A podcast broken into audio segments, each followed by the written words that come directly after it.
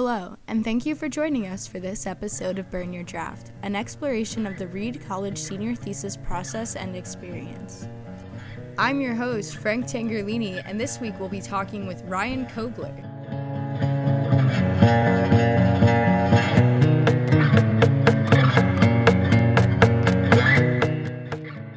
You don't have to look too far to see the topic of this thesis. Today we'll be hearing from Ryan on land pricing in Portland. We should start by just introducing yourself. Tell me about tell me who you are, what major you're in, and a little bit about your quarantine. Mm, okay. Um, so my name's Ryan Kobler. Um, I'm from Sacramento, California, and I'm writing my thesis in math and economics. Um, and as far as quarantine is going, it's definitely um, disappointing. I think uh, just sort of because this is such like I guess like an important year, and I do feel like we as collectively as the class of 2020 have been robbed of like a sense of closure. My mom had the audacity to say, "Why didn't you just have a Renn Fayre over Zoom?" yeah. no, it doesn't work like that. Yeah, my mom was like, uh, "When you when you come home, you can I can spray you with champagne." Um, and the same. And I thought it was really sweet. Um, but it, I think it's also something that's like hard for people to understand too. Um, so it's yeah, it's like definitely disappointing. But um, I don't know. I I also feel pretty lucky in like in my major and just in sort of the state of my thesis at this point because um, it wasn't really affected by the quarantine at all. Um, all of my stuff was like online and I've just been like glued to my computer. So it really didn't make much of a difference. I could still do all of my analyses and stuff online, um, but I did re- really feel like bad for for friends that use um, on campus resources and labs. Yeah, that's good to hear that you're still able to work on yours. So tell me a little bit about your thesis. What what is it? Um, so it's about a land valuation in Portland.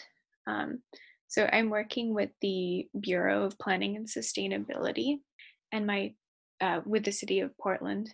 And my thesis answers like a tiny question in sort of a broader realm of how should cities be arranged and how should Portland be arranged. Um, um, and because Portland has like a pretty diverse geographic landscape. Um, we're close to Mount Hood. We have like within city forests and slopes and mountains and things like that. Um, there's a lot of environmental diversity that didn't happen by accident, and those things um, were specifically like planned and designed into Portland sort of from the get go. And so, what I'm looking at is basically how these building reg- regulations um, and geographic constraints affect property values in Portland. And basically I'm I'm working them with with uh, the Bureau of Planning and Sustainability to find out how much these geographic constraints actually prevent people from building in the city. How, other than just them being there, do they restrict buildings in the city?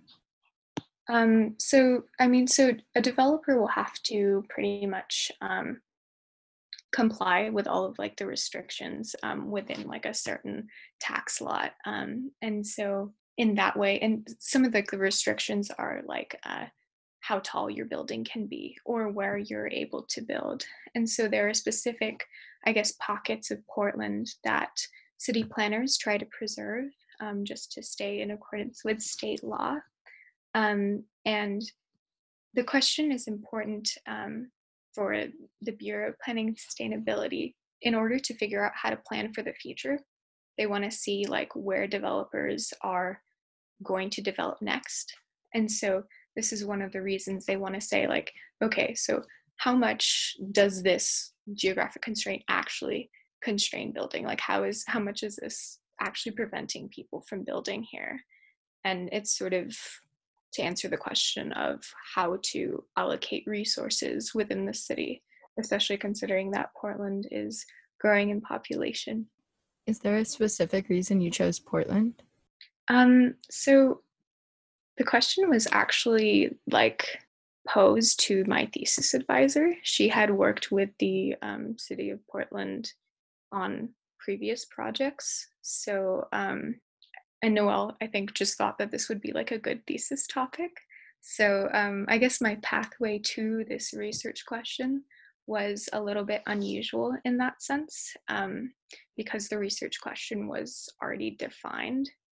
Um, and another thing that I would say is a little bit unusual um, is that the pro- the project focused on looking at different building types in Portland, and so it was a pretty big project. So we got to break it down into two people, and so Noel asked um, me and another student named Salma um, to work collaboratively on it for a bit, which is also sort of different because usually you're just like toiling away by yourself. But it was actually really nice to be able to have somebody else to work with, um, to code with.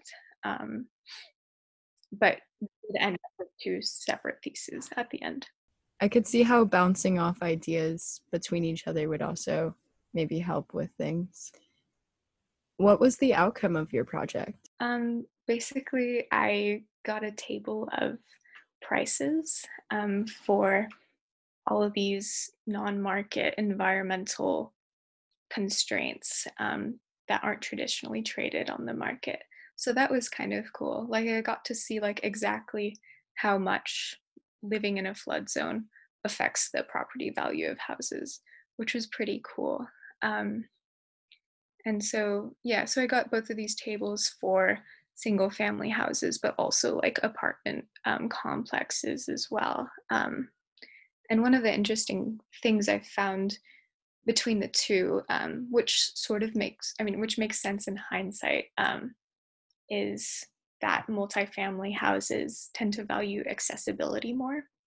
Like it matters more um, than single family houses. Um, and I also found that not all of the constraints actually negatively influence property values. Um, so there were things like being located on the Willamette Greenway, which is right next to the river, um, even though there are building restrictions there.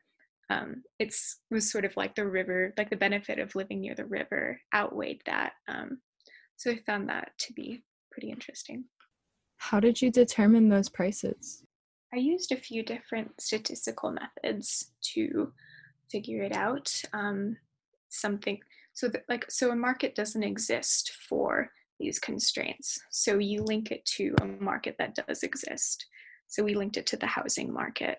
Um, and you basically decompose all of the components of the house into a regression.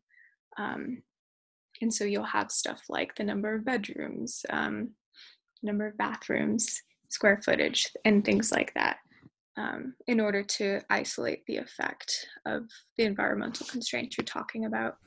Was this the outcome that you expected when you started the thesis? Mm-hmm. Yeah. Um, I guess because the question was redefined, I mean, was um, predefined, this was totally um, what I expected and what was sort of asked of us as well.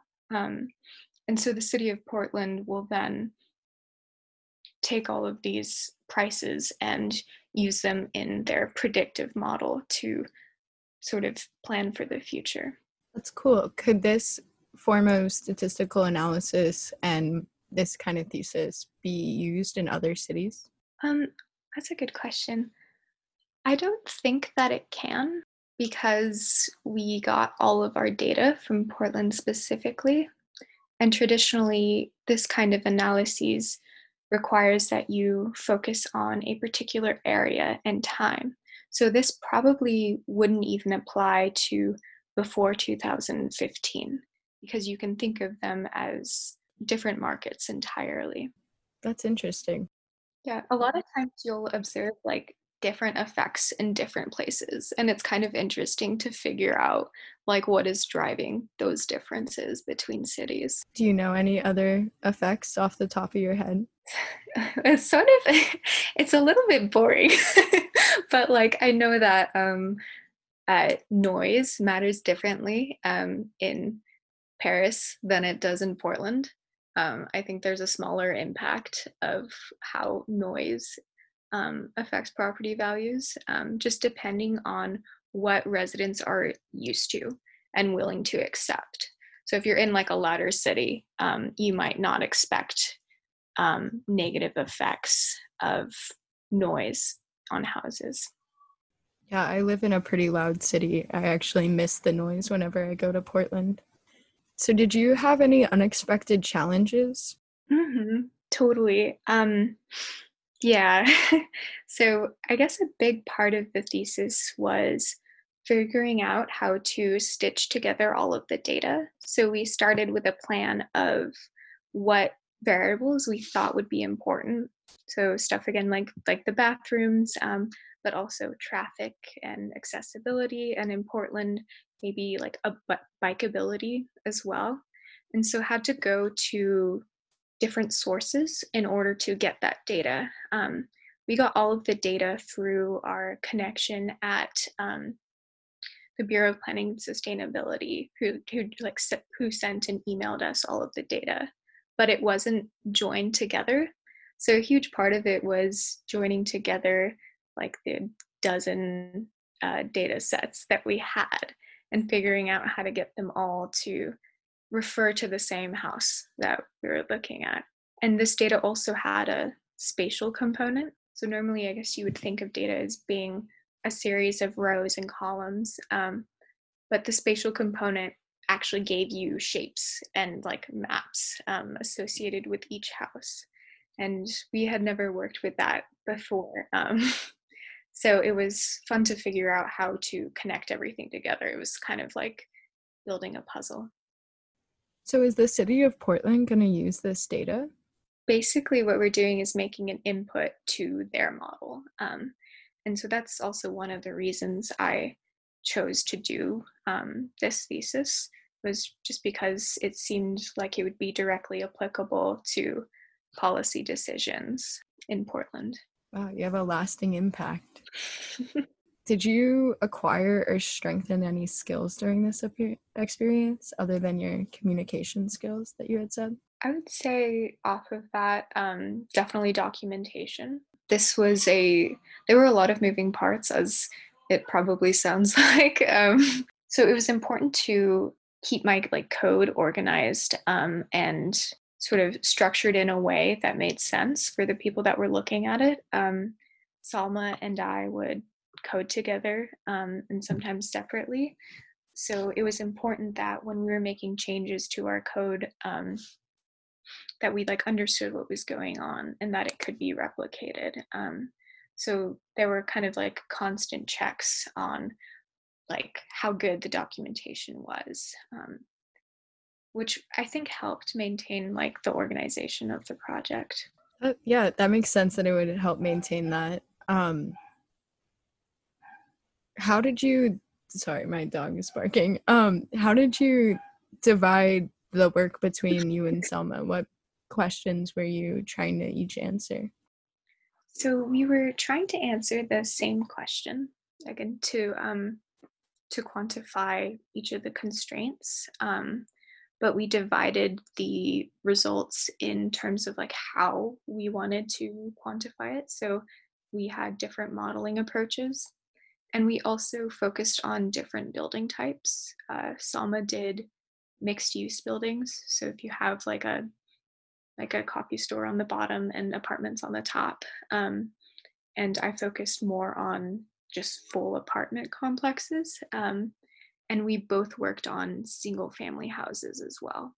Um, so that was how it was different. And there was a lot of overlap just in the data, getting everything joined and together. So we faced a lot of those same problems with the data together, but um, took the modeling approaches alone. How do you think your thesis experience will inform your life after Reed? So I think that this thesis helped um, open a door in an area of econometrics that I'm interested in, um, specifically like working with spatial data. There are so many different ways that you can work with it. Um, and so I'm excited to start to focus a little bit more on that um, and see what I can dig and, and learn about. Uh, do you have plans for after Reed? So I'm going to be doing, I'm going to be moving to Philly to uh, work as a research assistant at the Federal Reserve. Um, and so I'm, I'm pretty excited about that. And I think that um, it's going to be like academic research. It's going to be revising um, the economists' work there. Um, and I think that uh, just sort of maintaining, I guess, good organization habits and good communication habits will be really important um, in that job. Um, even though I think that uh, we're going to study different things. I don't have any more questions for you. I hope everything goes well with your oral presentations. Thanks. Yeah, I can't wait to see what Portland does with your data. Me too. I'm I'm excited. And thank you for for all of your emails and stuff. It's been kind of fun to prepare for this. I'm happy about that. Um, it's been great talking with you.